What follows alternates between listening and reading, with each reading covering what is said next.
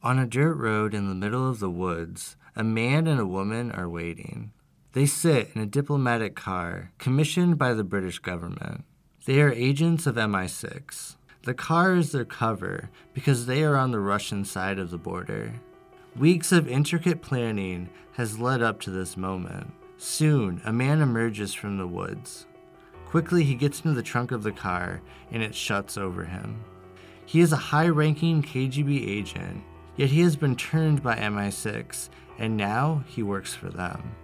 It is up to these two agents to sneak him across the heavily guarded Soviet and Finnish border before his fate ends with a bullet in the head. The Russians are on to his betrayal. His name is Oleg Gordievsky, and at this moment, he has no way of knowing if the man and woman waiting for him that day are who they say they are.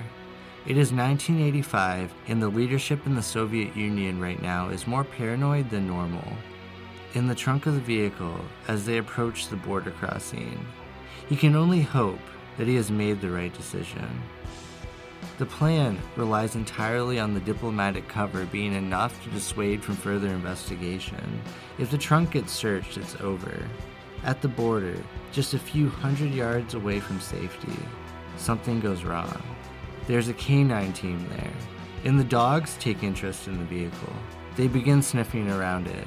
The guard who had taken the papers already seems suspicious. The dogs start to alert that something is wrong.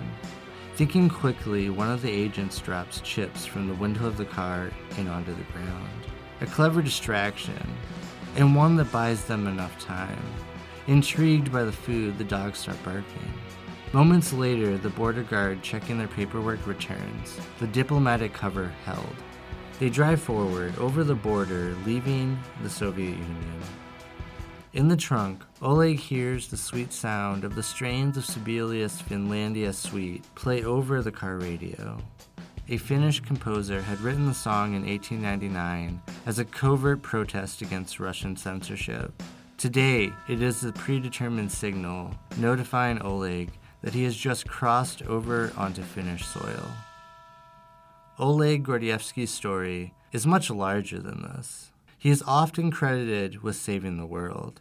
He took massive risks to pull the world back from the brink of World War III.